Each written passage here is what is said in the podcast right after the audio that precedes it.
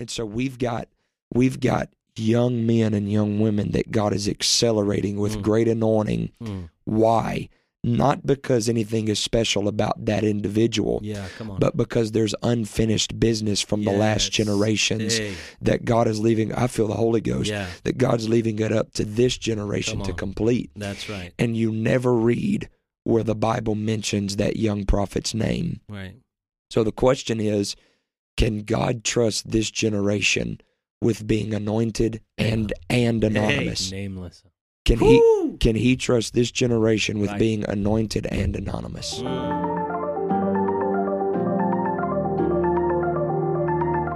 And I was just about to say uh, about predictability. Um, when you categorize something, you can control it. Yeah. When you have put it into this this box of what you think it is, you preventing you you prevent it from being what you think it's not. Mm-hmm. And we're seeing that with evangelists. There are there are prophets among us disguised as evangelists, Mm-hmm. and prophets are going to churches, and the pastors making subtle comments like, "And we got a lot of people here that need the Holy Ghost." And so that's that pastor's way of saying, because you travel full time, Right. you're here to pray people through. Right. All the while, that that individual may have a word for that church. Yeah. And so when you categorize something, you can control it. Yeah. But if you take the category off, you release it to be everything that it's meant to be. Yeah. And it's mm. tempting. It's tempting not to follow as a preacher.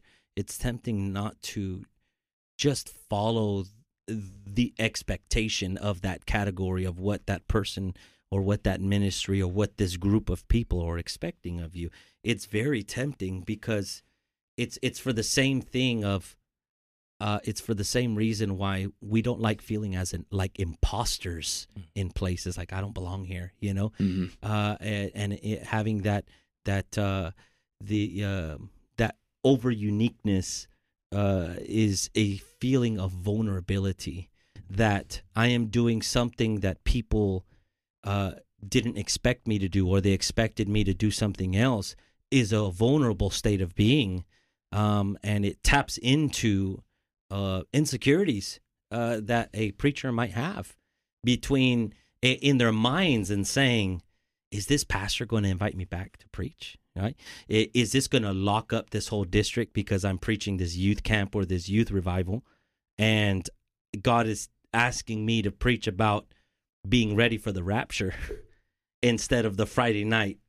You know, Friday night explosion. Everybody gets the Holy Ghost, and everyone gets a ministry. And you know, uh, you know, what are you going to do in those situations? How do you resist that temptation? You know, I was So- going to say, uh, you know, we're speaking from the perspective of us Mhm. or the general public putting individuals in boxes, but even from the individual, you know, and and I could think of maybe Bible college students or people that are searching for their ministry, right? And they've played drums all their life, Yeah. right? And so that drum cage is a comfort zone, Right. Right. Mm. And so to be willing to break the mold, um, but what what you're explaining to me right now sounds like you know, but I'm comfortable here. Right. I'm comfortable keeping the beat. I'm comfortable. Uh, all the while, there's you know cultivating a call, a call to more, a call to deeper, a call to preach, that's true. and we have to you know from both perspectives invite people out from that comfort zone and tell them, hey, this is a space where you can experience, you can grow, you can go deeper. I know personally myself, right? And I think we've all had times in maturing and uh, in our walk with God where it's like, you know, is is this what I'm gonna? Is we put boxes because boxes are comfortable. Yeah. It's a comfortable place to say, okay, well, I'm I am just the you know the worship leader, or, and I'll I'll stay here because I don't want to stretch myself, right? So there's Mhm. two perspectives, right? That's true.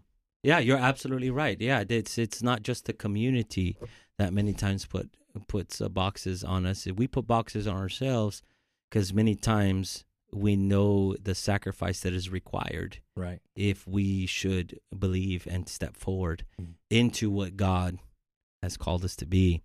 Uh, let me shift this over here to uh, Brother Caleb Herring, okay, and uh, and uh, you know just go into conversation and engaging you in your life.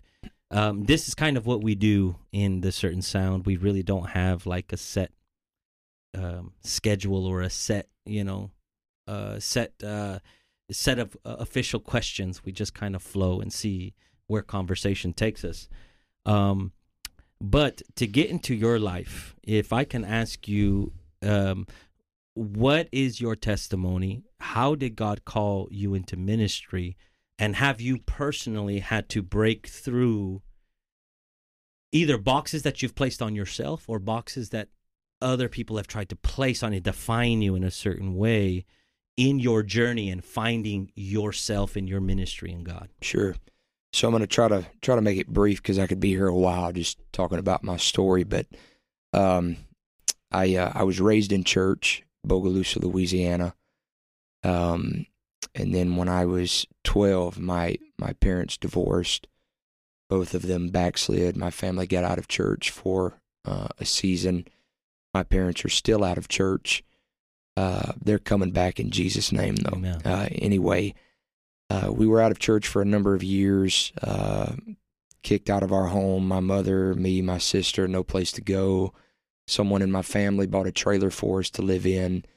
Uh, when I was 15, I was on my way home from basketball practice, backslid away from God, driving illegally, got in a car accident. Uh, it sounds cliche, but it was very pivotal in my life.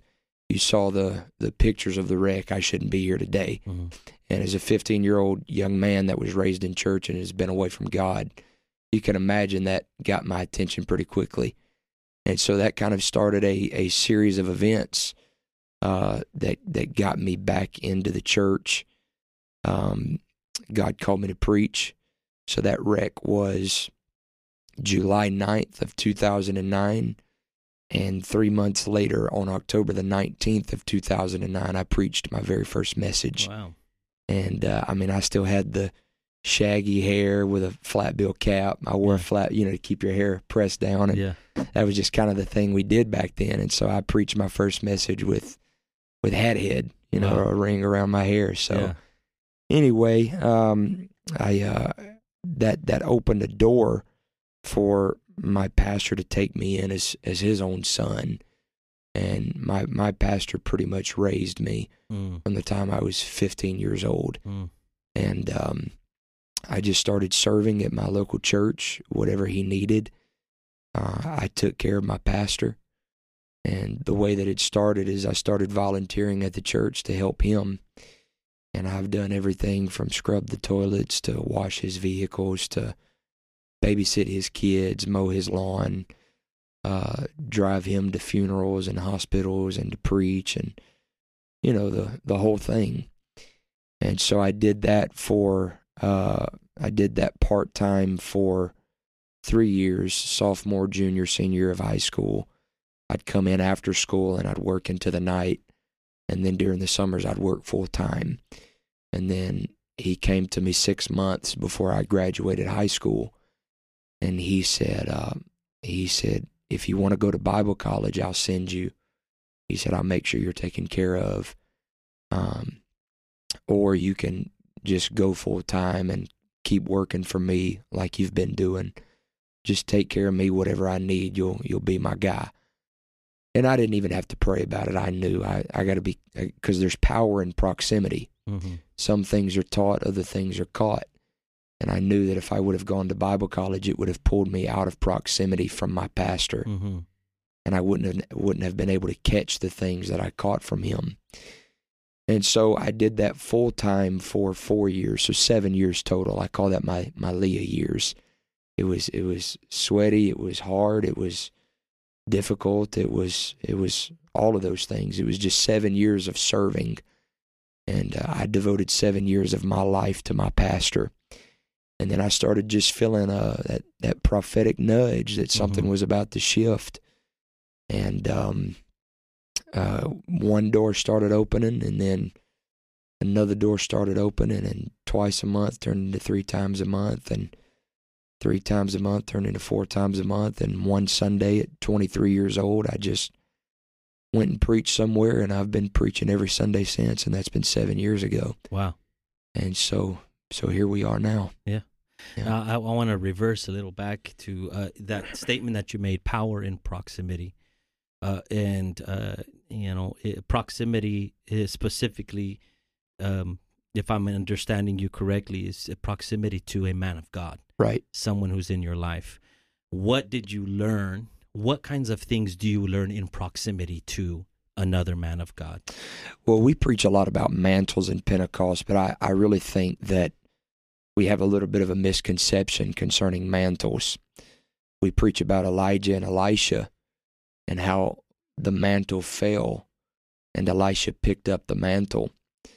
Uh, but it wasn't the mantle that gave him the ability to flow in prophetic ministry. Number one, he was already called by God for prophetic ministry. Mm-hmm. But when he told Elijah what he wanted from him, we misquote that a lot. He didn't say, I want a double portion of your anointing. He said, I want a double portion of your spirit. Mm. So it wasn't the mantle that gave him the ability to flow in prophetic ministry Mhm, mhm. in that proximity to Elijah. Because in 2 Kings chapter 2, Elisha had, had three different opportunities to pull himself out of proximity with Elijah.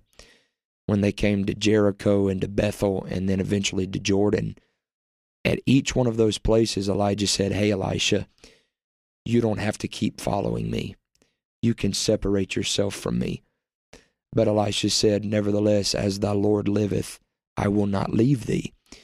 And so when that mantle fell, uh, the Bible said that there were 50 sons of the prophets on the other side of the flood.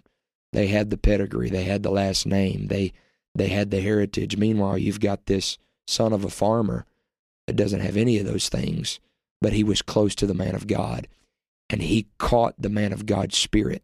That's good. The mantle was just a symbol of the office that he was going to function in, Right.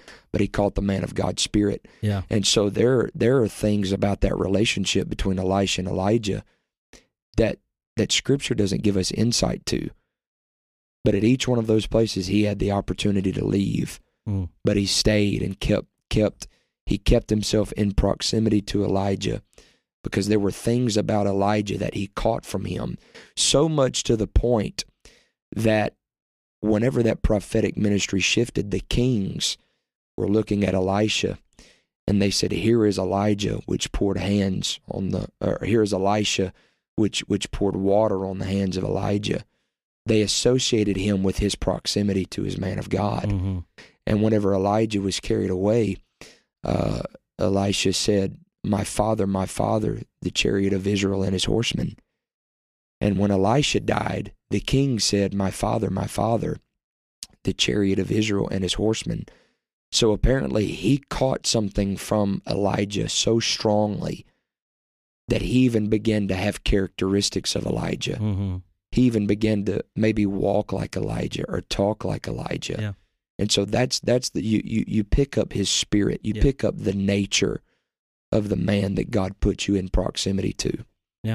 So you know that's uh, there's definitely uh, so much about that story that can be unfolded, uh, as you said, um, and um, uh, another element of Elisha and Elijah that's very important as well is that God gave intentionally gave Elijah prophecies that needed to have been fulfilled, knowing that Elijah would not fulfill them, but the next generation that had his spirit would fulfill them. Absolutely. He told them three things go anoint Elisha, go anoint Hazael, and then go anoint Jehu. He only anointed Elisha. Mhm. Elisha. He never actually went to Hazael or Jehu. That is something that Elisha did. And it was God who called up Elijah. So God knew all along. He gave a vision that was greater than what the prophet could fulfill Mhm. because the ministry had to extend from the the prophet, the man of God, unto the next generation. So I think uh, that that dynamic that you're talking about, power and proximity, receiving the spirit of the man of God, uh, is very important for us younger ministers who are around in proximity to great men of God, and particular pastors. Uh, to understand this concept that right now God is given giving vision to the men of God who are in our lives that they their lives cannot contain callings prophecies, hmm ministries that the span of their age and their life cannot contain. And it requires a next generation of ministers who are in proximity to them who take their spirit and don't just throw away what they learn from the man of God when they leave, but do what the man of God did and carry on in the ministry, in that same ministry of the man of God that they were in proximity with uh, to the next generation. So Yeah. um, it's very, very important. Uh, how does one know, or what does one feel when uh, they are genuinely taking on the spirit of the man of God that they are submitted to, their pastor? How do they? How does one know? I'm in the right place. I'm in proximity, and I am in, I am taking upon myself the very spirit, the very anointing uh, of the man of God that the Lord has placed. can in I add life. another layer to that Yeah, go question? Sure. Um, because I, I think I think you're hitting so many things that make sense. It it puts puzzle pieces together for people. Uh, what is the difference between imitation and impartation? Yeah. Because we'll use a prime example that's that's very uh, commonly used in our movement. Billy Cole developed um, his method in praying people through the Holy Ghost, and there are a myriad of people who claim or claims are made about them hmm that they've taken on Billy Cole's mantle. I think what you're saying about taking on his spirit uh, is much more theologically accurate. However, there are people who simply will just imitate the method Mm. without having the impartation. hmm So, in your experience, Mhm. because I, I just what you're saying, it makes so much sense. Uh, I've I've always had a problem with our, our language with mantles. Um, what you're saying makes is very clear. What do you think would be the difference between imitation and impartation? So uh, the Bible says, uh, "Be ye followers of Christ." So that word "followers" there literally means to imitate. Right. So you have to understand the the the progression of sonship. I teach a lesson to young ministers. It's it's the progression of sonship, and the first step in sonship is imitation, and that that goes back to the schoolmaster that Paul talks about. So that that it, it's it's the spirit of adoption whereby we cry Abba Father. So in Roman culture, uh, a a son that was adopted would imitate the one that he was being adopted by. And it is even said that the one who is adopted carries on the name and the nature of the father, Mhm. even more so than a genealogical son, a Mhm. genealogical Mhm. son. Uh, and so he's he's imitating everything that the father does. Mm. And so a lot of Paul's writings are are rooted in in Roman custom. And so when he starts uh, writing to, I believe it's in Galatians, where he starts talking about uh, uh, a a child. Mhm. Um, uh, help me out here, that your Morgan. Schoolmasters and teachers. No, The he- child of promise and the child of the bondwoman is that uh, no. May, maybe I'm getting my, my book wrong. That's all right. I gotta. It's it's my mind is foggy with Yeah. this. Anyway, he starts talking and he says a a, a son, though he be a child, is uh or, or though he be an heir. mm-mm. Uh, I, you know what? Let me look it up because I don't want to Yeah. misquote this. Right. He's he is no more than a servant. He's under schoolmasters and teachers. Yes, Until his time. until the time appointed of the Father. That's yes. good. very good. So when it says when it says um, when it says uh, a child there, he's not talking about an infant. hmm He's talking about a level of maturity. Absolutely. So it's possible for a 40 year old Mm, to be more immature than a 14 year old mm, in the, in the spirit. hmm hmm And so it's the progression of sonship. That son starts off imitating, hmm and then it says the time appointed of the Father. That time appointed of the Father has nothing to do with age. It's when the Father feels that he's ready. hmm And it's it's literally a when when the Father feels that he's ready, there is a a uh, ceremony that takes place where he literally changes garments, and that candidate for adoption removes the garment of a slave and puts on the garment of a son. and he now has access to everything that the Father has access to. And so it goes from imitation to impartation, and then it's individuality. Mm. That's the final phase of sonship.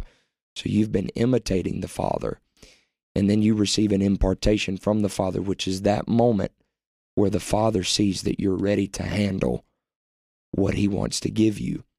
And that's where that impartation take place took place.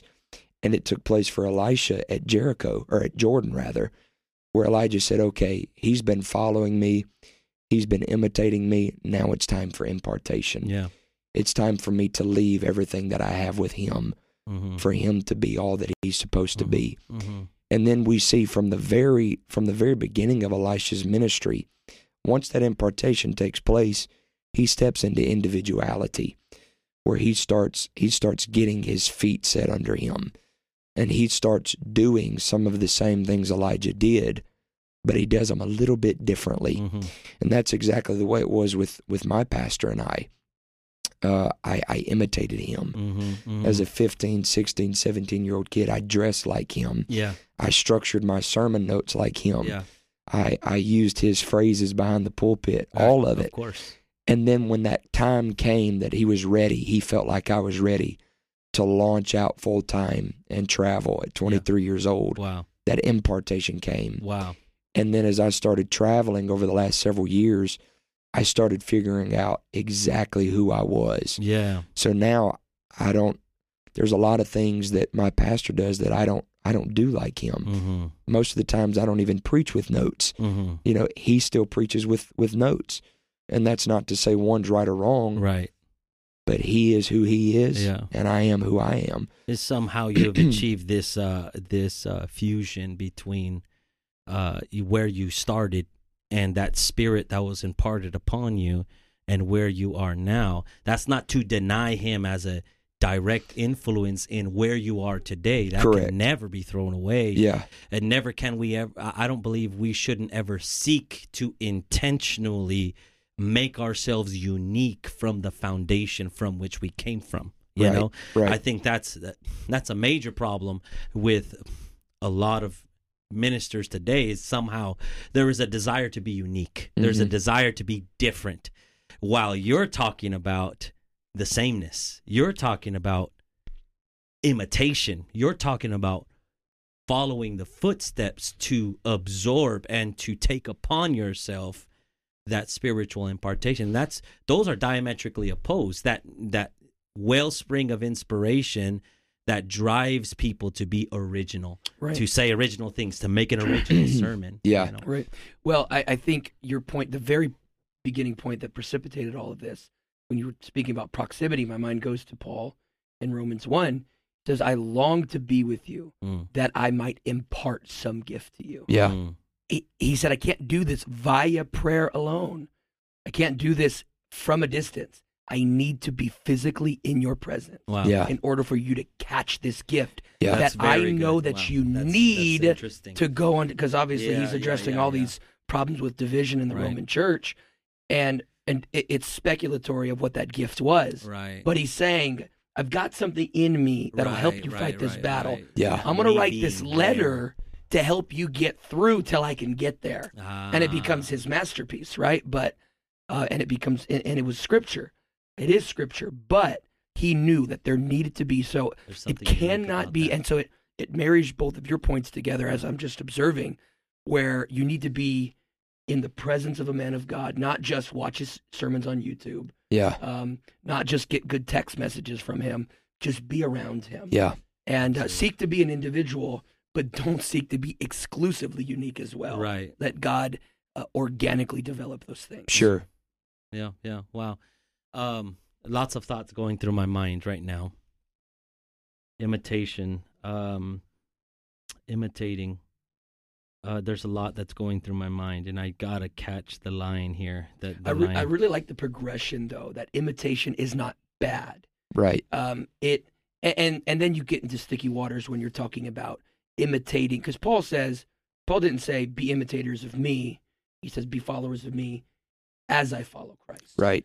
like follow the things I do in trying to be like Jesus. Right. And so that imitation line can be blurred because sometimes things can just be methodologies that aren't necessarily things that we learn from scripture or but they're not unscriptural as well. Um, but imitation in of itself is not bad, but it's different from impartation. Is you're not observing somebody, and and this is how I've always understood it. And you talked about the adoption process. I think that's a beautiful understanding because when people are adopted naturally, all the only characteristics that they can demonstrate from their father is via observation and imitation Mm. Correct. in a natural sense. Mhm. I am part of the new household. I observe their habits, their customs, their rituals. And after a period of time of being in this environment, I will start to demonstrate those traits via observation and environment. However, when God fills us with the Holy Spirit, we don't just learn things via observation, which we do. We learn the culture of the kingdom. We we learn when to clap, we learn when to jump, we learn all of these things. But when he imparts the Holy Spirit into us, Mm. we're not just observing and imitating his nature we are being imparted his nature Correct. now through and that's the whole argument of galatians when it encapsulates with the fruit of the spirit as a son of god you can now act like your dad which is demonstrated through the fruit of the spirit Right. Mm. Right. And Yeah. that's why then that's why it said though he be an heir, if if he's still a child, he doesn't have access to everything that the father wants to give him yet until the time appointed unto the father. So the imitation uh, that that goes into the, the the schoolmaster. The imitation is meant to be in the stages of life where you're still immature and you don't really know what to do Yeah. until you come into your own and Yeah. you catch what the father has Yeah. and then you can you can develop your own identity in that context not Yeah. going rogue on everything you've been taught Yeah. right but getting your own feet under you and figuring out figuring out who you are as a son right and i think that the the explosive revelation that comes to me when you say that is what is paul talking about the schoolmasters and teachers and being children talking about being under the law Mhm. right And you know, in Galatians it says, if righteousness could have come by the law, it would have come by that law. Meaning this was the best version of rules and systems that you could possibly have. hmm Yeah. There's not a better earth. one than that.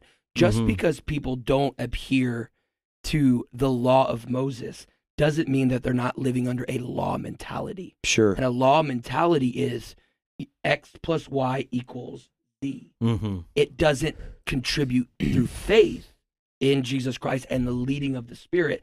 It's just plugging in formulas. I don't need to believe this. I don't need to live a lifestyle behind this. If I do this, this, and this, then this will work, regardless of anything I do outside of the pulpit or outside of ministry. yeah And that's, I, I feel the deep truth of that is the immaturity comes not, like you said, it was super powerful, not because of age, but because of mindset. And that Right. mindset to the Jewish people was the law, rigorous customs, rigorous rituals. They grew up in Christ when they learned how to be led by the per- performance based mindset exactly. people who don't understand sonship live, and we see it a lot in Pentecost, uh, with a performance based mindset. I was sharing this with with somebody recently. When the prodigal came to his own, he said he said the hired servants have bread enough to eat in my father's house. He said I'm going to go back to my father, and I'm not even going to ask him to restore me as a son. I'm just going to ask him if he'll let me be a hired servant. He didn't say slave because there's a difference in a slave and a hired servant. Wow. A slave is obligated, it's bound by its master. It can't go anywhere until it's liberated. But a hired servant has to earn its keep around the father's house. Mhm. And so he was saying, I'm not worthy to be a son anymore. I'm going to go back and see if I can perform my way into the father accepting me again as a son. Right, right. And so when you understand sonship, though, you can repent, put it under the blood, and move on and accept the love of Mhm. God as a son. Mhm.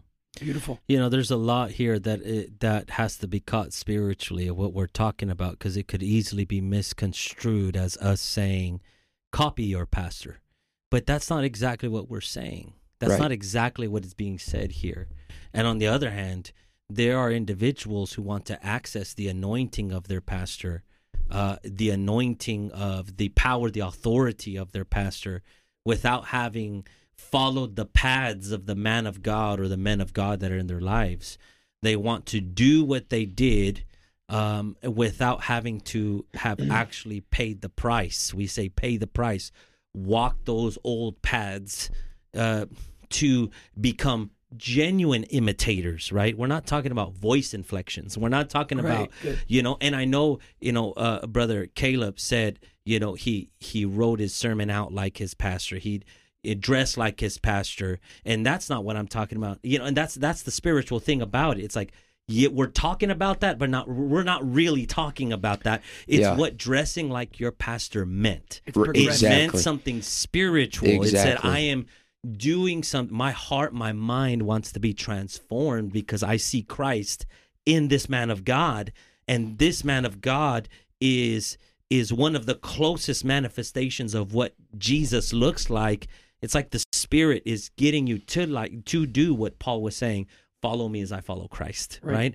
to look to that man of god and follow those paths Right. that he has followed to adopt his spirit and his anointing um and uh you know in this day and age there is a great danger with uh, you know uh, individuals who haven't uh, young ministers who haven't paid the price for the level of word that they are attempting to preach Mm. okay? Because now we have access to all kinds of material online right? We have access to because of the times preachings on youtube we have access to landmark preachings. We have access to all kinds of bible studies that are given online. And if we're not careful we can attempt to imitate them without having the impartation Without the atmosphere. you know without the Right. atmosphere That's a really good point. you know That's a Yeah. really and, solid and point. we're really we're preaching above our pay grade right the word of god says do not think of yourself more highly than you ought but everyone minister according to the measure of faith that has been given unto you Well, and Right. and I don't want to be for anybody listening. I don't want to be misunderstood.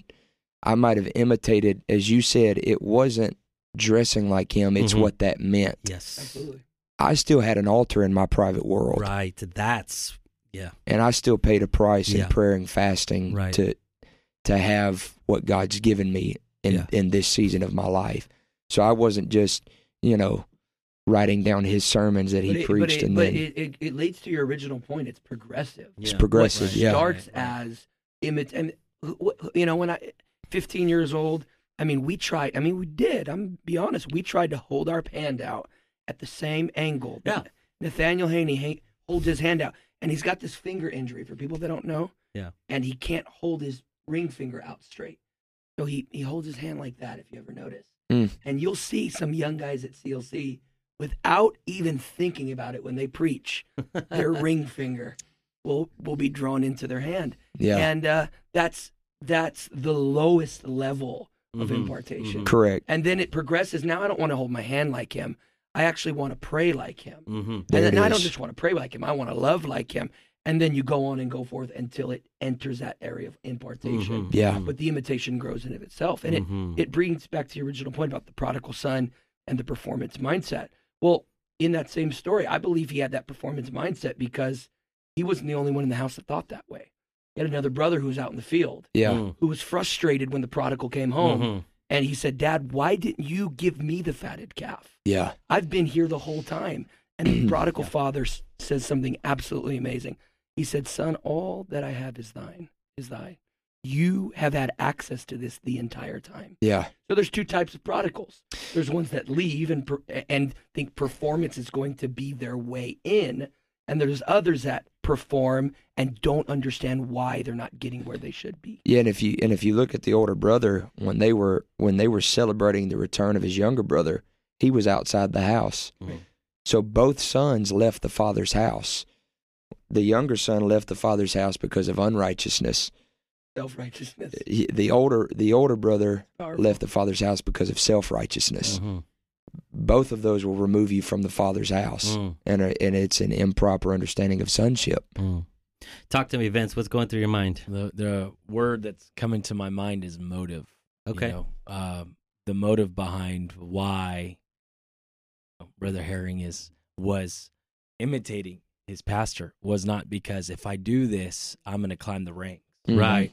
If I do this just right, one day I'll be able to hold the office of a pastor. Right. And even when in that pivotal moment when your pastor came and said, you know, Bible college or you can stay here. You knew you you knew in your heart, I want to serve this man of God because what he is giving imparting to me spiritually is worth so much more than the normal I'm going to go to Bible college, do my 4 years and and everybody, you know, I went to Bible college. There's nothing wrong with Bible college, but Sure. it was the motive in your heart, the desire in you, and that's what that's what dictates these two different uh, paths. Is Mhm. if your motive is correct, Mm-hmm. the imitation is going to turn into impartation Yeah. and, and in individuality. But if your motive is just to have the right voice inflection, to pick up on the way that this preacher or this evangelist or whoever it might be gets this the crowd dynamics to go Right, right, right. i can achieve that. And one day all my name will be in lights or whatever it might be. Mm-hmm. the motive is really what that's just what's been ring in my head going around and around. It's all it's the motive. It's the intent of the individual. Why am i imitating this person? Why Right. am i imitating my pastor? Is it because i want to be considered a great man of god and and people to respect my, me or is it because i see that man of god walks with god Mm-hmm. and he knows god better than anybody else that i know Right. and so if i can just somehow get what he has so i could walk Yes, closer with yes, the lord Yes. Yeah. Yeah. Well. Wonderful. Well wow, wow, wow, wow. Um, uh, and, and, and one thing that we have to keep in mind as well, in in the in light of um, um, what eventually ends up turning into uniqueness and individuality within men of God who imitate, you know, uh, is that it, uniqueness comes by itself because though it's the same spirit, it is flowing through a unique vessel in a unique place in time. And that's what brings about uniqueness, right? So we have Elijah and and then passes on that spirit to Elisha. And Elisha, he attempts to resurrect a boy like Elijah did, and he puts his hands with hands, feet with feet, feet, and he has to do it three times, right? Not once, but three. Why? Why? Because he's not Elijah, right? Does it mean he was less powerful? No, it's just that uniqueness came from his situations, right? And then we have another individual who had the same spirit of Elijah, John the Baptist, who didn't heal anyone, right? Yeah. Who didn't Wow. do any of those things, but yet did he have the same spirit, let's call it, right? Mantle, right? He had that spirit of Elijah within him, but that didn't drive him to speak to, uh, you know, well, he did speak with kings.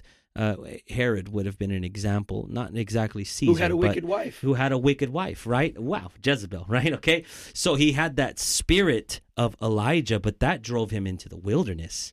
It drove him into Right. into uh, preaching uh, with camel skin and eating locusts and honey. Deep. And instead of being carried by a whirlwind, it took him to the knife Wow. Mm, that cut his head yeah. right? And all of this is the will of God.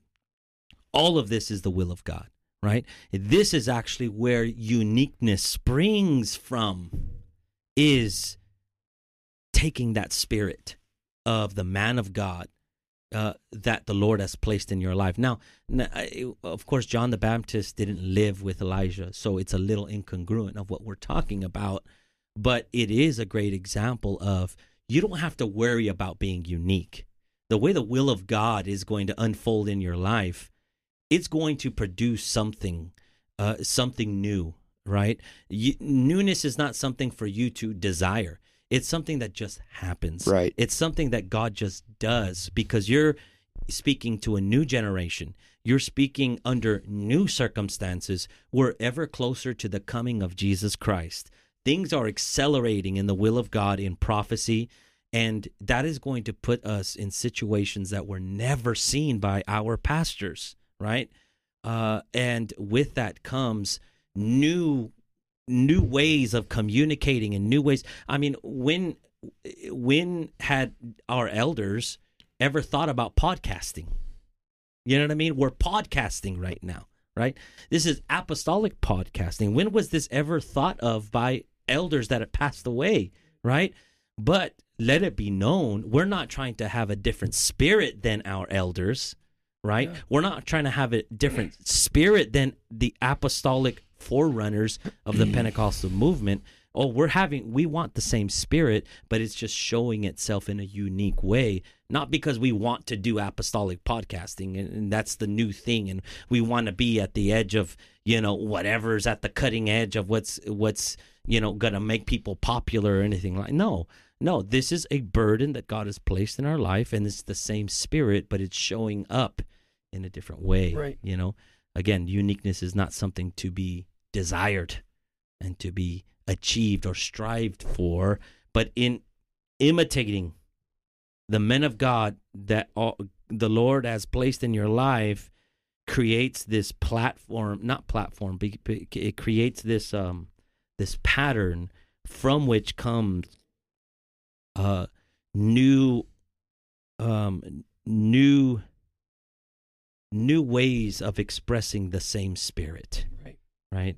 And there's a lot going through my mind right? But i don't want to get too um too technical with everybody. I mean it, it, it it's the way that uh, even the mind works by nature okay?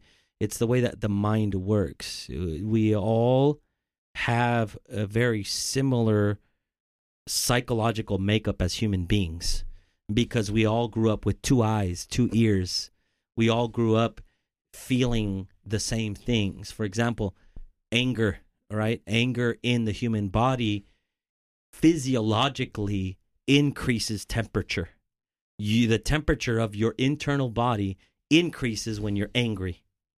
Uh, and so there, beyond culture, uh, beyond uh, in, in a way that transcends cultural lines, anger is often symbolized by fire, by heat, Right. by red, by red hot, right?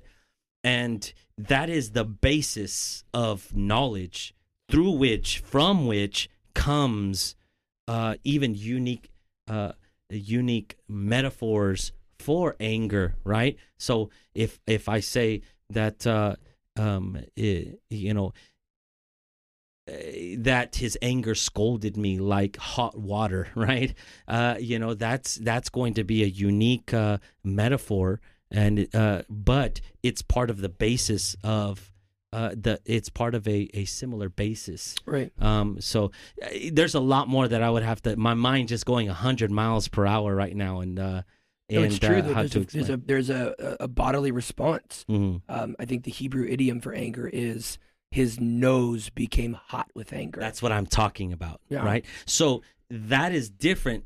Tell me if that that's not in English.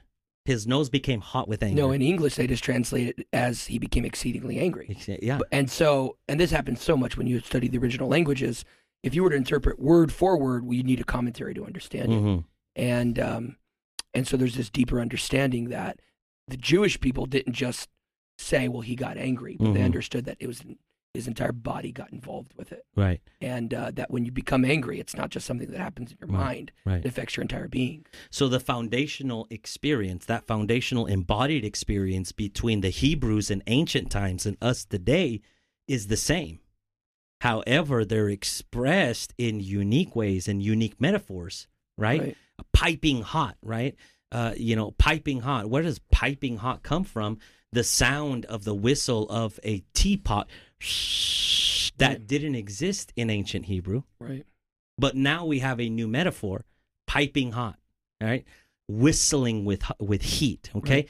We have that new metaphor used today, Right. but it is still the same foundation, right? And so where am I trying to get to? It it doesn't matter if your pastor is the meekest, mildest introvert that doesn't travel out preaching is just a humble pastor in some small town imitate that man of god That's good. Yeah.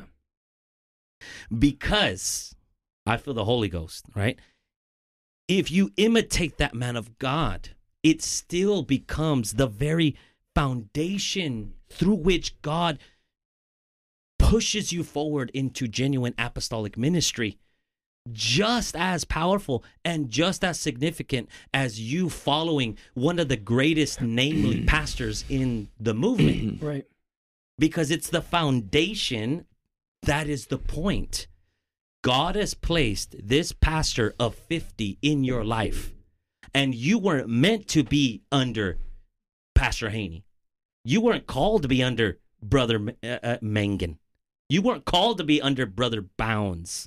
Right. You were called to be under this pastor of this small church because it's about Christ in you, that man of God, and how he is manifesting to your life. That's going to become the very thing that God uses to launch you out into the deep, into the uniqueness of apostolic ministry in a world that deeply needs to hear about Jesus. Mm. Thank God he helped me put that together, right? That's what I'm that's what I was trying to put together in my mind because it's what I'm trying to get to is don't think you're disadvantaged by being under a pastor or a minister or men of God that nobody knows, right? Don't be don't be intimidated by that fact, right? Relish and take advantage of the man of God who is in your life and trust that whatever God plans for your future, it's going to come to pass because it's your destiny, your future is in God's hands. Don't try to open up your own doors. Don't try to push your way under greater men of God with greater anointing. Trust where God has placed you, and from there the Lord will launch off. I'm glad you Right. did the air quotes on greater Right. because uh, I really think in in the apostolic church we need to start we need to start redefining what the metric of greatness Yes. and success is. Yeah. You mentioned some some great men, but it's not it's not those men's last name or the platforms that they stand on in our movement that make them great and make them successful. It's their obedience to the will of God for their Mhm. life that makes them Right. great and successful. Mm-hmm. And so, you know, in in my gen, and I may talk about this tonight uh, to the hyphens and young adults, uh, but we have the metric for success all wrong in this generation that's coming up. All right. To this generation that's coming up, the metric for success is: Have I had a live recording? Mm, Have I released an album? Have I preached youth congress? right. Am I preaching all the youth camps and conferences? Does everybody know my name? Do I have a large social media following? Mm-hmm. And that's become the metric for success. But the metric for success is the obedience Mm-hmm. to the perfect will of God for your life. So somebody that plants a uh, that that moves to a foreign country that's an access challenge nation that has to remain anonymous for the rest of their life Wow. is just as successful Yeah. as somebody that God may raise up to preach North American Youth Congress. Why? Because they were obedient to the perfect will of God. Absolutely. That's right. I, I, I look forward to meeting those men and women of God in the by and by. I, I look forward to being introduced to those unknown names, Right. to the unknown individuals Right. who Well- just followed the will of God. Well, you mentioned something about God speaking to Elijah and uh, telling him to anoint Jehu as the next king of Israel. Yeah.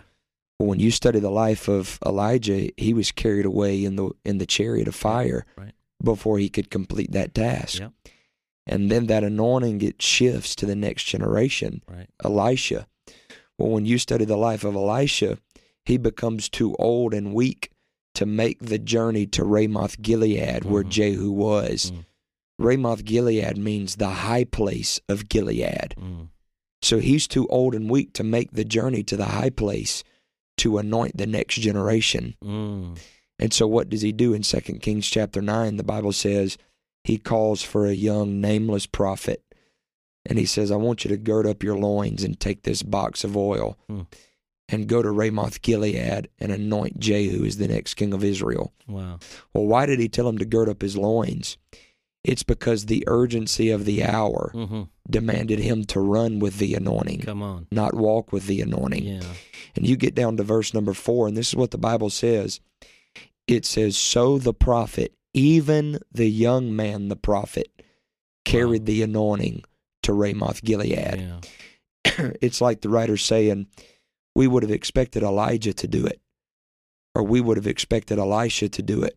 But because of the urgency of the hour, Mhm. even the young man is going to carry the anointing to a higher place than it's ever been. And so we've got we've got young men and young women that God is accelerating with Mm. great anointing. Mm. Why?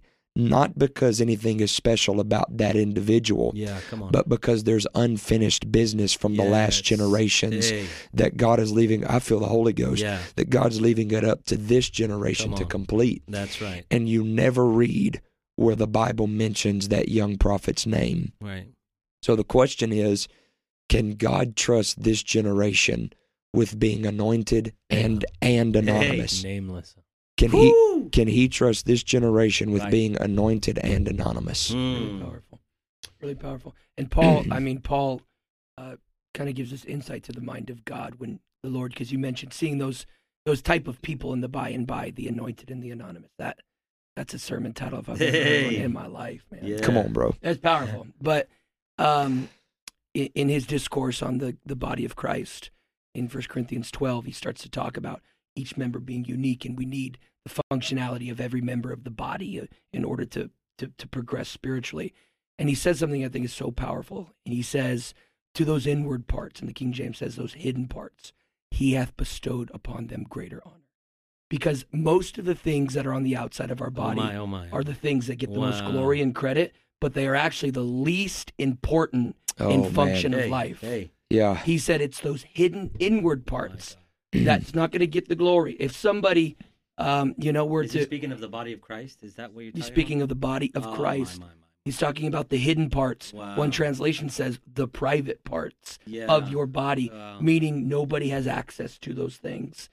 He says he Knowledge of bestows upon them greater honor. Yeah. He can get anybody to preach youth Congress. Yeah. Yes. Who's going to say no to that? Uh, you know, a preacher who's who's driven and, and and studies the word. Who's going to say no to that? My Yeah. Um, he can get anybody to pastor a large church, Yeah. but he can't get everybody to be an intercessor for three and four hours who will be anonymous and nameless. Well, and, and and just kind of tagging back on to where we started this this podcast, this conversation, you started talking about uh, a guy that was, you know, for a large part of his early years, he was a musician, and and in order to branch out of that and step into preaching, which is what God had called him to do, Mm. he had to say no to some things. And you asked a question. Uh, you, you said something about how do you get to the place where you're you're even comfortable enough to say no to those things, so that you can be what God has called you to be. Mm. And I think a lot of it comes down to you have to be able to identify the pressure that comes from man Mm-hmm. Uh, I had a had a young man call me 17 years old. I was on my way here today, and he preached uh, a, a youth deal last week, and he went an hour and a half, and he said it felt like 10 minutes, and he said I feel so bad. I'm I'm never going to do that again, and I just stopped him. I said, "Whoa," I said, "You're giving in to the pressure that you feel from man." Mm-hmm. Right. I said, "You got to make up your mind now. Are you going to be God's man, or are you going to be are you going to be somebody else's man?" That's right. I said, so for you to say you're never going to go an hour and a half again, that's you giving into the pressure that man puts on you and that's you hindering the flow. I said, if there's a flow there for an hour and a half and those kids are hungry, go an hour and a half. Mhm. Be obedient to the will of God. And so we, we have to get to this place where we're willing to be God's men Yeah. Right. and God's women and say, I'm not going to fit into this box that the pressure of man tries to put me in. And, you know, back in 2020, the Lord spoke to me and said, I'm releasing the angel of Acts 12 to this generation. Mm. When Peter was in prison, the angel showed up uh, to liberate him from prison. And when the angel comes and delivers Peter from prison, the Bible said that Peter was delivered from the expectation of the people. Mm. And the Lord said, I'm releasing that angel of Acts 12 to this generation to deliver them from the expectation of people. Powerful. And it's not just the expectation of to fit into to a certain box. Okay. It's the expectation of you have to be exactly like the generation before you. Yeah. right.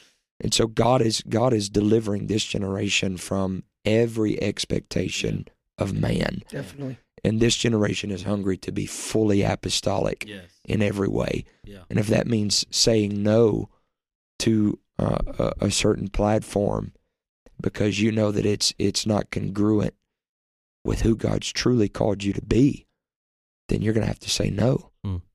Or, or, or whatever the case may be, you you just got to be. Uh, so one of my uh, one of the voices in my life told me. He said, "Caleb," he said, "you got to be God's man, because if you're not God's man, you'll be somebody else's man, Mm. and they'll try to control you, and they'll try to manipulate you, and they'll try to put you into a box that God didn't call you to be in. Right. But when you decide I'm God's man, He sets the boundaries for your life. Yeah, and, and that's what I wanted to dig into a little bit more. If yeah, in in whatever liberty you feel, uh, the ability to share, what is that? What is what is the anointing of Acts twelve look for? Look like in your life? Are there any examples that you can give about your life right now that is an example of your ministry stepping into that you know Yeah, and you already revealed a little bit right now you gave a small tidbit Sure. but uh, can you share a little bit more Yeah, I've I've I've got a, a few examples for that. So obviously, as you if you travel, you're you're automatically viewed as somebody that's just going to come in, build faith, pray a bunch of people through, and then you're out of there. That is not the primary vein that God has called me to flow in. Mm.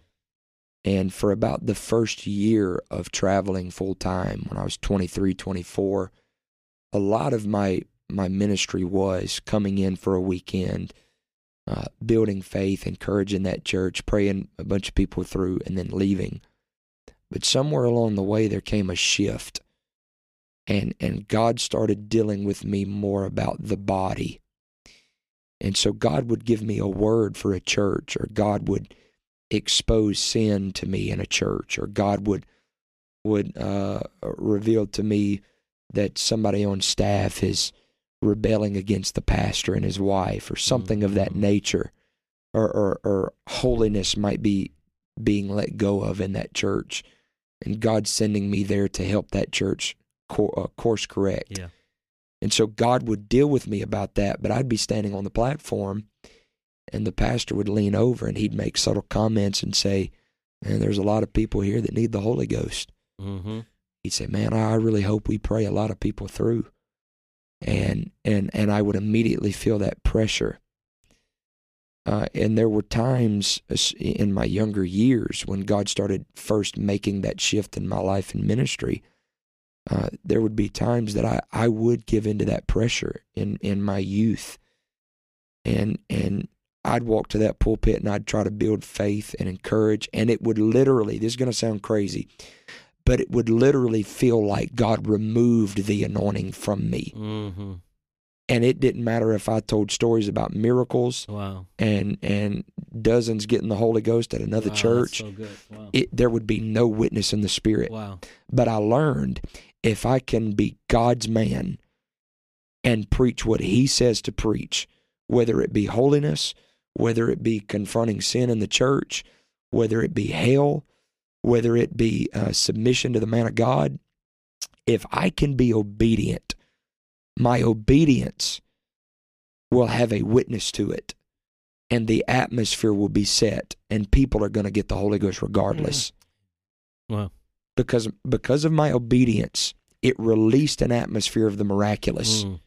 and people are going to get the Holy Ghost, and people are going to get healed. We're going to see miracles, but it's not because I let man put me in a box and I just preach faith. It's because God gave me a word, and I obeyed God, and there was a witness to that word, Yeah. and it created an atmosphere of the miraculous. wow And there was a, there was another instance. You, you you have to learn. You have to learn certain things. For example, I uh I went to a church, and um, it was the first two weeks that I was there.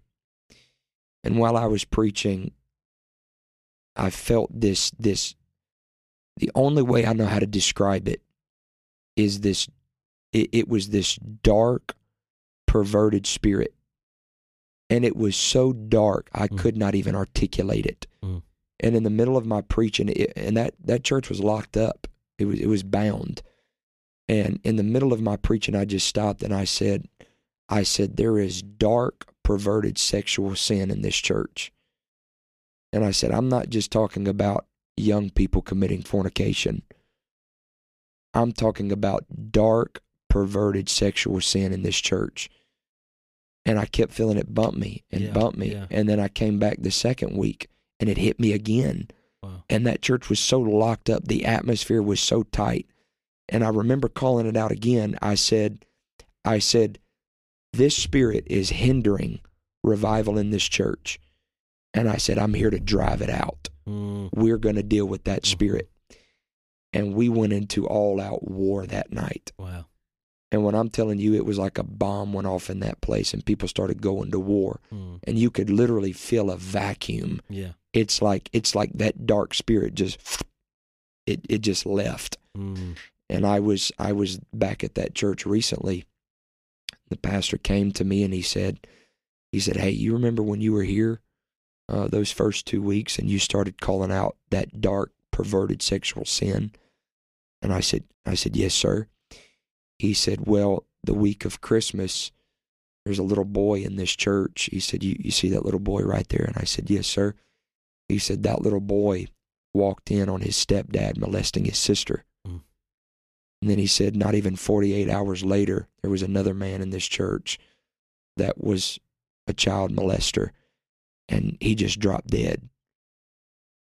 And when when God removed those two individuals, the whole atmosphere of that church totally shifted. Mm. And then we were able to have revival, pray people through, see miracles. And so that's if I would have let somebody put me in a box because I travel and I'm I'm just an evangelist. If I would have let somebody put me in a box uh, and just build faith and encourage the pastor, that spirit would still be resident in that church, and that church would still be locked up. Let's talk about that for a moment. There is a great need for apostolic ministry today because there is such darkness like that in the world that following business as usual cannot address. It's not gonna not gonna cut it's it. No. not going to cut it. But let it be known there is an apostolic response to the level of evil that is in this world. Yeah.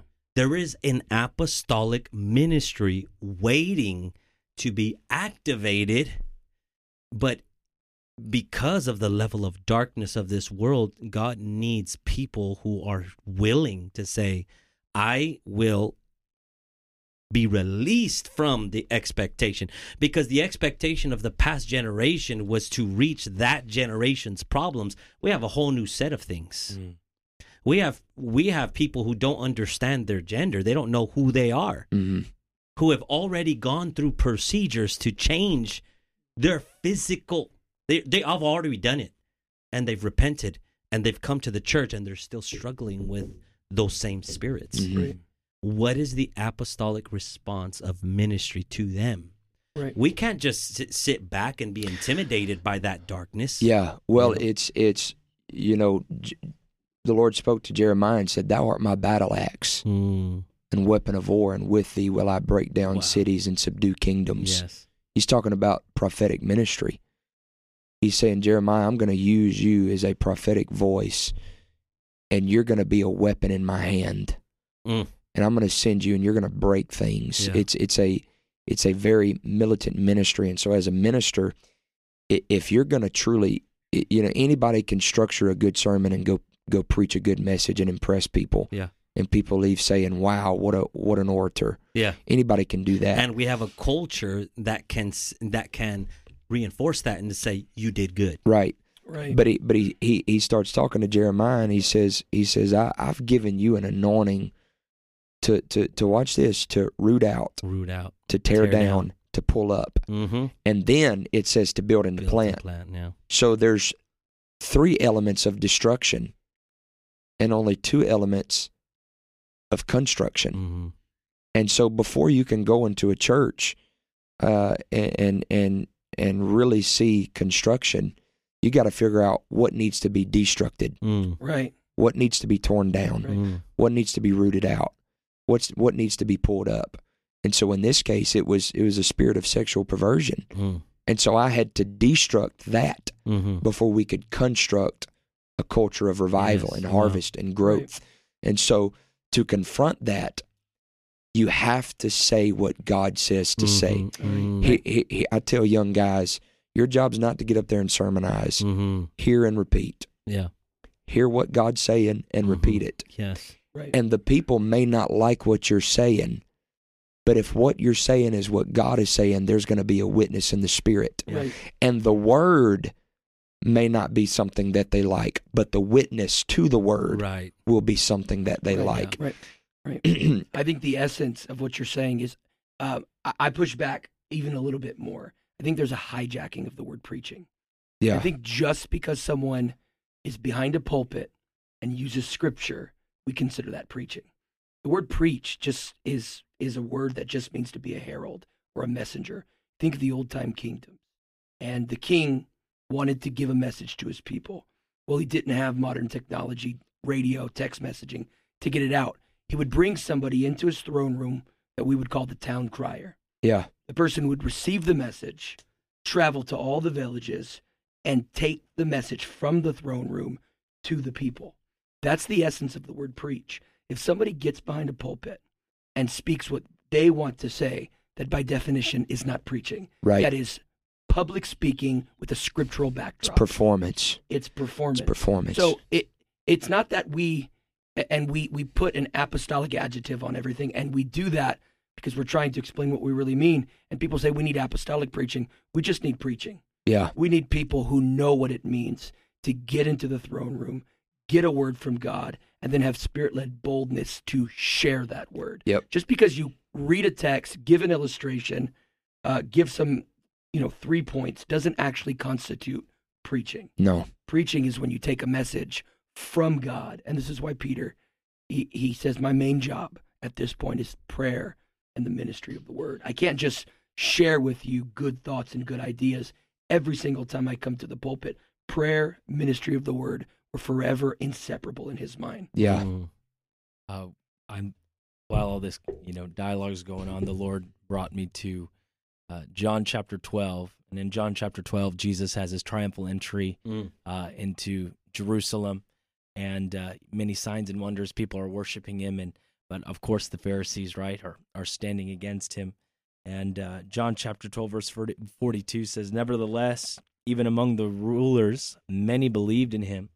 But because of the Pharisees, they did not confess him, Mm. lest they should be put out of the synagogue. Wow. For they loved the praise of men more than the praise of God. Yeah. And so in this generation, you know, we have as men of God, as an individuals, as children of God, and finding the calling of God, have to get to that point where the praises of men don't matter Right. anymore. Yeah. You know, the praises of man, like Brother Herring was talking about, when you get into that pulpit, and when he was in that pulpit, the the the box that that pastor is trying to put you in, we need people pray through the Holy Ghost, and, and all the while, you know, the Lord is drawing you this way.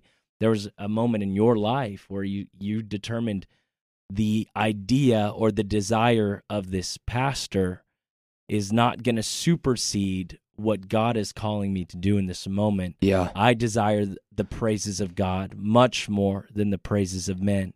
And it's a very difficult place because the praises of men are it's it's such a wonderful thing, right? To put together a great sermon Yeah. and to say, Wow, look at how good that was. Yeah. Instead of to bring a word that there's sexual sin, Yeah. dark perversion in the you know, in this uh, house of God, Mm. right? Mm. But that's what this generation has to desire, and Yeah. every generation has had to. But now more than ever, I want the praises uh, praises it. of God. I want to be it. pleasing to the Lord. Yeah. Pleasing to the Lord. Well, and and just that's very good. And and to while you were talking, I had several things coming to me. I am noticing that the apostolic church is in Galatians chapter one right now, because Paul's writing, and and his very first statement to the church of Galatia in his writing was, Paul, an apostle of Jesus Christ, not by man Mhm. or through men Yeah. what he was saying was is my authority doesn't come from man it comes from god Yeah.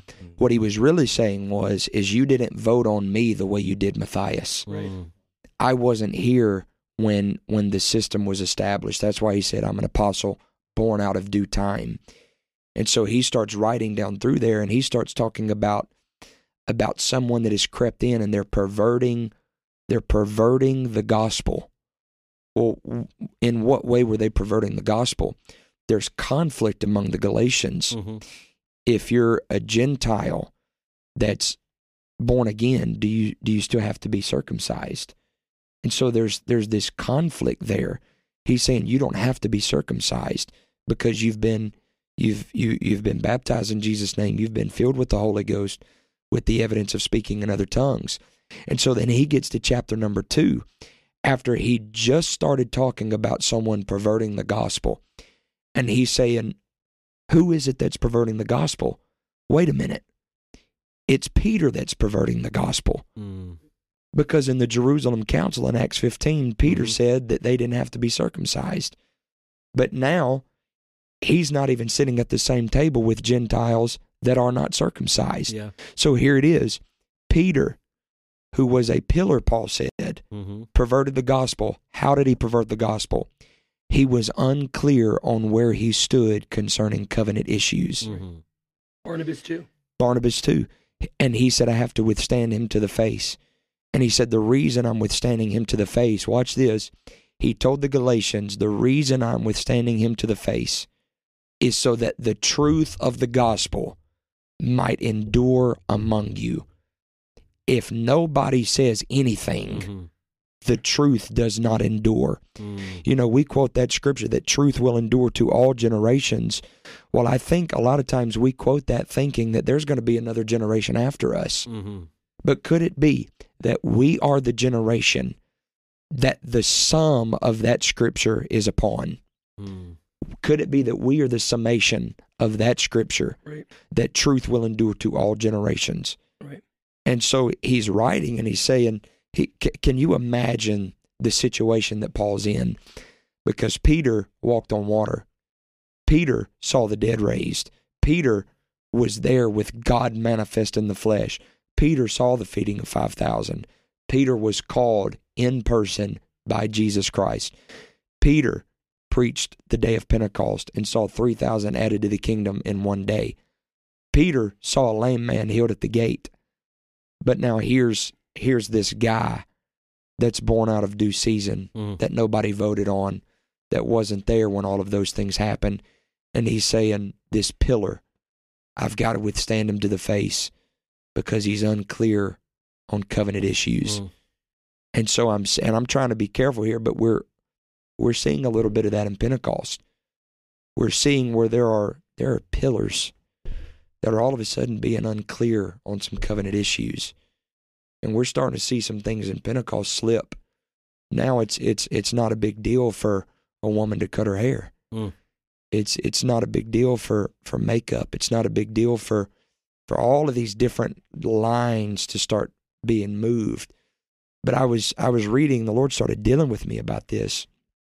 I was reading, uh, and I think Morgan has heard me share this. But I read something about the Great Wall of China, and it said that architects built the Great Wall of China high enough so no one could climb over it, thick enough so no one could go through it, and long enough so no one could go around it. Yet within the first century of the Great Wall of China being built, the wall was breached by the enemy three different times. And every time the wall was breached by the enemy, it wasn't because they went through it, it wasn't because they went over it, and it wasn't because they went around it. But every time the wall was breached by the enemy, it's because the enemy bribed the gatekeeper to keep quiet. Mm. And we have walls with watchmen that are silent Mm. because the enemy has bribed them with influence. Mm. It's bribed them with larger crowds. It's bribed them with more money. Mhm. It's bribed them with acceptance in our movement. All the while, the enemy is breaching the walls. Mm. And, and I just want to say this. To boy, I feel the Holy Ghost. Mhm. I just want to say this to anybody listening. Say something. Mhm. Say something. Mhm. When we see these lines of holiness, you know what? I, I was preaching. I was preaching a, a, a youth rally years ago. And I started preaching about the power of a woman's uncut hair. I didn't beat anybody over the head for cutting their hair. Mhm. I preached the power of not cutting their hair. Right. and man, there was a witness in the Holy Ghost. Mm. And it's, it, I mean, that place just erupted. Those young ladies started interceding and travailing and just going to war.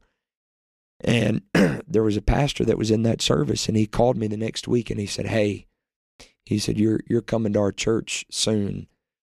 He said, I was at that youth rally last night. And he said, When you come to our place, I don't want you to touch any of that stuff. He said, I, he said, we believe it. He said, I just, we don't want you to talk about any of that stuff. Hmm. So I went, and when I got there, they didn't believe it. Mm. There was cut hair all over their platform, and there was only so far we could get in the spirit. And I fully believe it's because they moved the line on covenant issues. Yeah. And so, I mean, in order for them to go, you you know, for us to maintain the atmosphere of power and authority, we got to make sure we move the line back to where it's supposed to be. Right. And so, I mean, and and I, I I feel like I'm going on a tangent here, but I'm I'm just no. in, It's in, in a line vein, and I, and I, yeah, and I I feel Yeah. this in the Holy Ghost, but Yeah.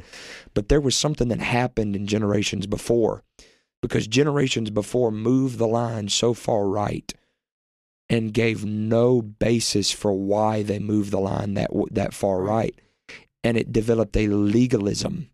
Right. It developed a Phariseeism, and and I believe that those lines were drawn because, like in Acts fifteen, they said it is good to us and to the Holy Ghost, and I do believe that those elders drew lines that were good to them and to the Holy Ghost, but it was presented in such a way that it was more of an authoritarian view. Right. It was more of a dictatorship rather than Mhm. we've spent time in prayer Mhm.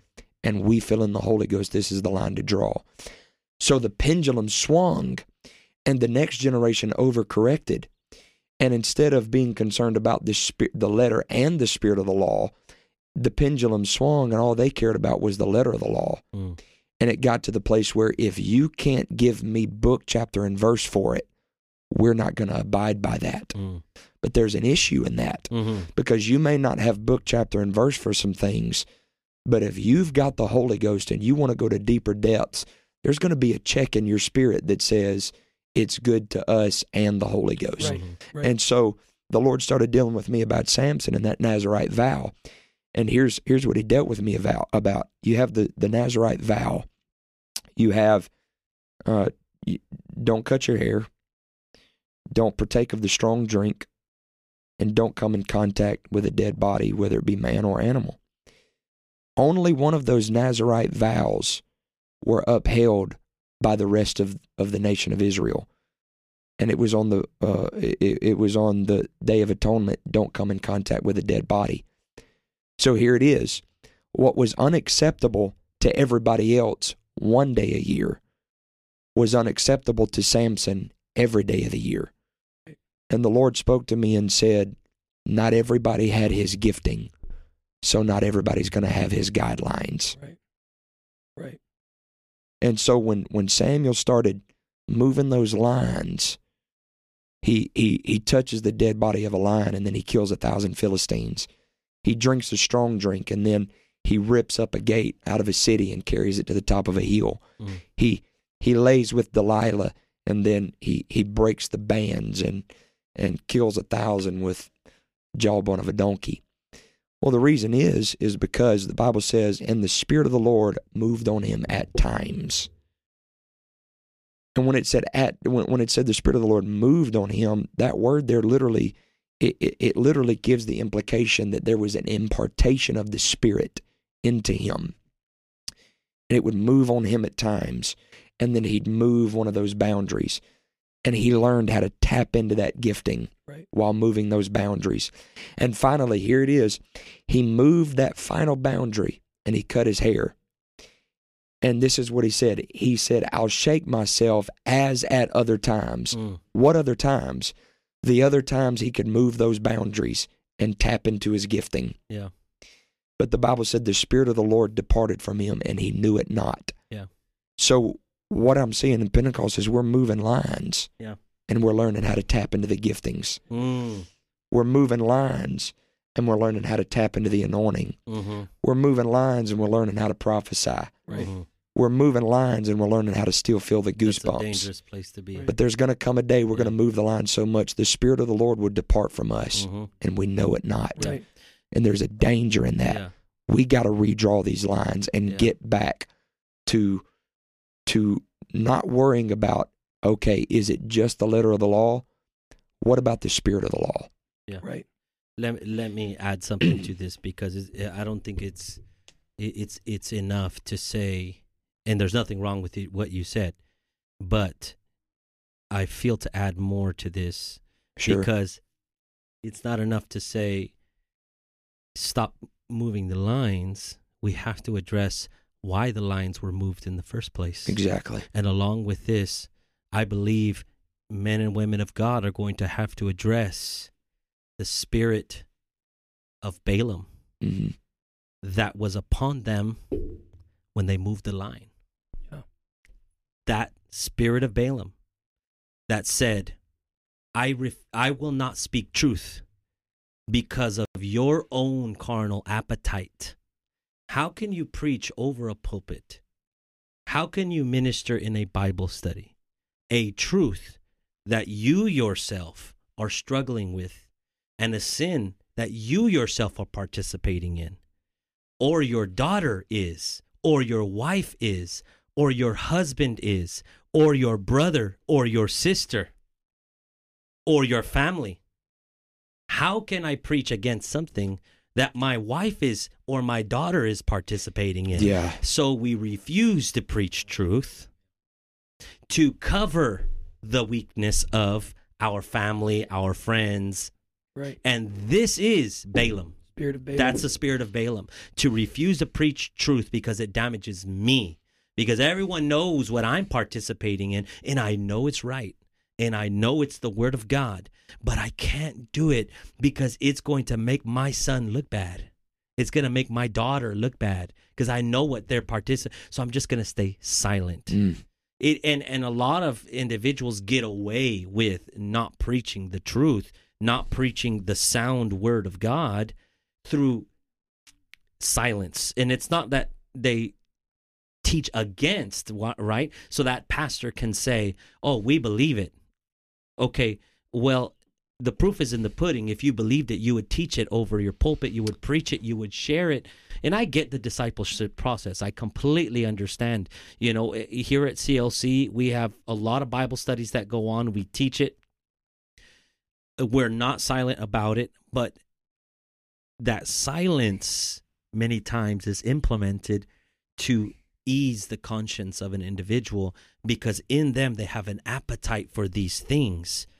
We have to repent from that spirit of Balaam. Yeah. We have to repent from that withholding of the word of God because we know if the people of God are released from their ignorance of this biblical standard, then the eyes are going to come back on me and the way that I've been living Right. and Mhm. the way that I, what I've been participating in. I must repent. Right. I must turn away. That's why every sermon always begins not in the pulpit, but in the lifestyle. Right. Yeah. And uh, that's why Paul says, he says, I put my body under subjection, lest if I preach to others, I myself become a castaway. I could preach all this to everybody else, but if I'm not living it at the end of the day, yeah. my preaching can still impact other people. Mhm. But if I'm not putting my body under subjection, those spirits that I'm calling out are going to come right back to And my God front will allow it to happen Yeah. as well. He and, will allow it. And and you were talking about being silent. You don't have to get up and say we don't believe X anymore. Yeah. You just stop preaching it. hmm And so, you know, my concern is not w- what we've done is we've taken the subject of holiness, outward separation, and and I know it's inward and outward, but we've taken the specifically the subject of outward separation, and we've relegated it to a back room Right. for just the new converts, Mhm. and and we don't preach it behind our pulpits to our Mhm. churches anymore because we just expect. Well, look at the pastor's wife, and that's how you dress. Mhm. So my concern, and, and so what has happened in that is is new converts are getting a hold of it, but the saints that they leave that back room and fellowship with Right. are walking away from it. Mhm. So my concern is not just the my my concern is not new converts not coming to it. My concern is saints walking away from it, Right. and is it's it's all started with with silence. Mm-hmm. Somewhere along the way, there's been an enemy come to the gatekeeper Mm-hmm. and bribe them with with something, Mm-hmm. and that goes all the way back to Genesis. Yeah. Eve said, "the The serpent beguiled me." Yeah. That word "beguiled" there doesn't mean lied to me; it means deceived me. There's a difference in a lie and deception, because deception is making an offer. It's make it's it's it literally means when you study that, it literally means to give false hope. He was making her an offer. He was saying, "If you eat this fruit, you'll be like God." Mm-hmm. But she did not get what she thought she was going to get. Mm-hmm. And so when the enemy comes in and it beguiles these pastors and these these Mm-hmm. ministers, they never get what they think they're going to get. Mm-hmm. They think they'll get a bigger crowd. They Yeah. think that they'll get uh, uh, more money, bigger Yeah. buildings. They never get No. what they're going to get. And so the the punishment was from dust you came and dust you're going to return. In other words, this compromise came from the enemy telling you you'd be more like God. Mm-hmm. But the curse of this compromise is you're going to begin a decline until you're like the world. Right. Mm. Wow. Right. Wow, Right. Wow. A lot. A lot can be said here. A lot can be said, and and we hope that that people listen to this and understand the the spirit in which we say it, because uh, one thing is for sure. You know, uh, the pendulum swing. We cannot be involved in these pendulum swings, um, and go from one extreme to another. You know, uh, really what we're arguing for is the biblical way, the biblical approach, the approach of the Word of God of how we should live. Without holiness, no one will see the Lord, Yeah. and that is the principle. Now, oh, you know, and and and you know what? I, I I've almost refrained from using this very common statement because it's just been used to to to uh diluted. it's been diluted, right? Holiness begins in the heart, right? Yes, it does. Yes, it does. Okay, but I've almost I, I I'm sick of that statement in a way because I get it, but it is almost like a flag to say I'm not a Pharisee. You know what I mean? Uh, look, yeah, holiness does begin in the heart, but it moves very quickly to your actions. Sure. It, it, it's not like it begins and in a slow, long pro. No, if you love God, man, if you have seen God, quickly Isaiah said, "Woe is me. Yeah. woe is me." He falls on the floor. He says, "I am undone," and he felt this need to change. I, you know, I, I, I am unworthy, and he has to be touched in his lips. He takes a coal. They take a coal from that fire and touches his, his lips and sanctifies him. Holiness does begin in the heart, but if it's true holiness, which basically means you're becoming more like Christ, you Yeah. become more like God, it moves very quickly and it will show up in the way that you live, you talk, you walk, you dress, you speak, you act, you do. It, it, it that is what holiness is. It envelops the whole of the being. Yeah. And you, you you talked about this, you know, people say it's this long process. Mhm. Well, you know, there's there's biblical precedent for that. Because in Exodus chapter 12 with that Passover, when when Passover was instituted, the the lamb was killed and the blood was applied. But they had 7 days to get the leaven out of their home. And it didn't matter if the blood was applied. When that death angel showed up, they could have all the blood in the world on the doorpost and the lintel. But if they didn't get the leaven out of their home in that time frame God gave them, Mm. then that death angel was going to take the firstborn. Even though there's blood applied, you got to get the leaven out of your house. Well, And so we, we and I understand everybody progresses at their own rate. I, I understand that.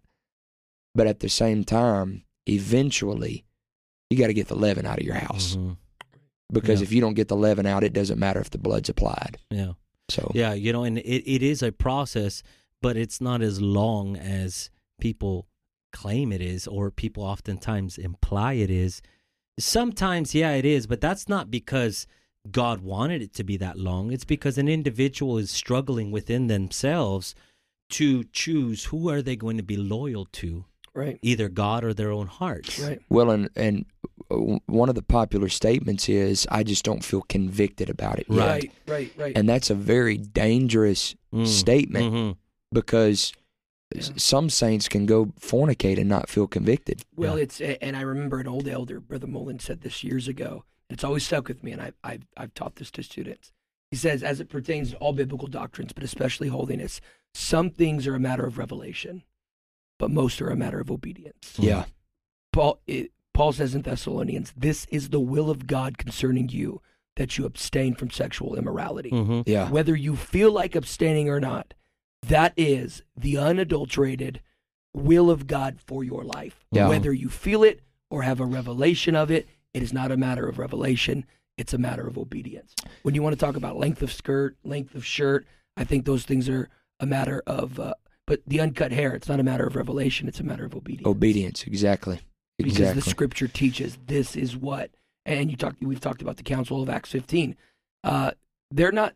What he's saying is these aren't the only things that you need to obey. When he talks about not eating of the blood, abstaining from sexual immora- immoralities, eating food offered unto idols, he's not saying these are the only rules of the kingdom. Sure. He's saying these are the only rules that carry over from the Old Testament Mhm. from from the law of Moses. These are the ones that we feel are necessary to carry over. Yeah. But it doesn't mean that it's a ruleless uh, or a boundaryless kingdom. Yeah. Um, and so the New Testament and Jesus lines up. Jesus speaking of adultery. I was reading it this morning. If thy right eye offend thee, Pluck it pluck it out. And uh, these are all a matter of, of obedience, whether I whether I feel it, have a revelation or not. If the word said it, and that's the first step of holiness. If the word says it, I'm going to do it. Sure. And that's what it is. Loyalty to the word of God. Who is your God and what are you loyal to? Right. Loyalty to the word of God. I don't understand how people could say, I just don't feel conviction about something that is said in the word of God. That means that your desire is bigger than what the word of God teaches. When I got filled with the Holy Ghost, man, it, it, it was this fundamental desire in me to say, Do I see it in the word? That is what I want to follow. That is what I want to I want to I I want to be pleasing to the Lord according to his word. And that doesn't mean according to rules. It means to what the what the Bible says about who I am, how I'm supposed to live. It just is. And I'm more loyal to the word of God than I am to my own self. Right. To my I love him more than I love me. Right. Yeah. And that's the point there. Amen. That's the point. That's what holiness is. And that's what a hunger and a, and a passion for holiness is. It's simply saying, I have a passion. I have a passion for the word of God, for the things of God, above a passion to pursue my own desires and my own wants and my own dreams and what makes my body and what makes this carnal heart happy or thinks is going to make it happy because in, in reality it is not happier to follow the way of the flesh. It's a mirage. it is a mirage. It is a- it, it, it is it's uh, what is that called? Um um it's it's a, an illusion. It's an illusion that following the way of the flesh the way of physical enjoyment is greater than the path of holiness than the Yeah. joy that comes from holiness right? It's an illusion. And understand holiness means simply being like god being transformed in likeness into christ it is an absolute illusion. The flesh is dumb. The flesh is a an animal. Yeah. Okay, it is a dumb animal that you know. I often give this this analogy, and I know we've been talking long, so we might have to wrap up in a bit. If Brother Caleb's going to get some rest before I'm good, man. You know Let's what I mean? Let's roll. Look, uh, uh, uh, I remember my my dog. Okay, when we first got my dog, he's a little puppy. Okay, and he's like half a half a uh, what is it called? Half. Uh, do you have to go somewhere? No, he's a half, uh, uh, like half pit bull, half something else. So he, when he was young, he would eat everything. Okay, and when he was a puppy, uh, you know, Vince actually used to work there. Yeah. Uh, you know, Walker Vet. Okay, we would take him out to the back to go to the restroom before we took him home, right? And so, as a puppy, because he would eat everything, you know, sometimes he would find something on the floor and he would munch on it. And that day, I took him out to the back, and there was something gray on the ground, and the dog slurped it up, just ate it, just gulped it up. And I didn't want him to because I didn't know what it what it was. I said, "No, no, go leave." Right? And he goes, and I see the other part of this gray thing. It was a Oh. dry piece of poop. Oh, bro. Hmm?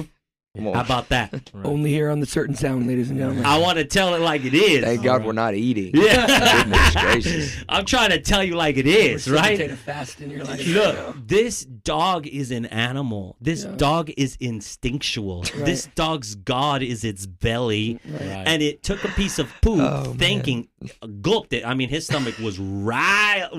It was like moving the whole ride home. Bro, I'm trying to be mature about I'm, this. I'm but telling the you, words bro.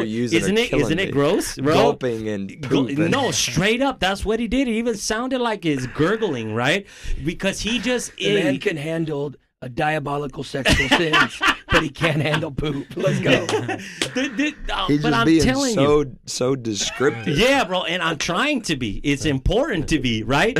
It's important for me, and you know, I I've told this here at CLC many times, and it has the same reaction. People laugh. People laugh because it's hilarious, and then they get grossed out because they can almost feel the piece of poop coming down their oh, own. bro, please. You were killing me. I, I'm man. doing it on purpose, and I do is- this. I do this in in in when I teach on this. I do this when I teach on this, right? Take the your liberty, bro. dog is instinctual. He wants food and he is convinced that this little thing that has a hint of what used to be food just might be good for me and he grabs it and he bites it and he gulps it thus is sin Right, this is the instinct of our flesh of our bodies right. our bodies doesn't ha- doesn't have an interpretive lens to say this is right and this is wrong. It says there might be something enjoyable here, and I want to drink it. I want to eat it. I want to see it. I want to search it. I want to find it. I want to listen to it. Right. That is the desire of the People flesh. don't go much far off, much Yeah. farther off than that. Yeah, and It, look, it, it, it- that and that is why the the uh, the apostle Peter describes these individuals who had who were participating in the sin of Balaam, whose gods are their bellies, instinctual, animal, demonic, Right, right, right, right, instinctual. Come on, right. And so, last thing I want to say is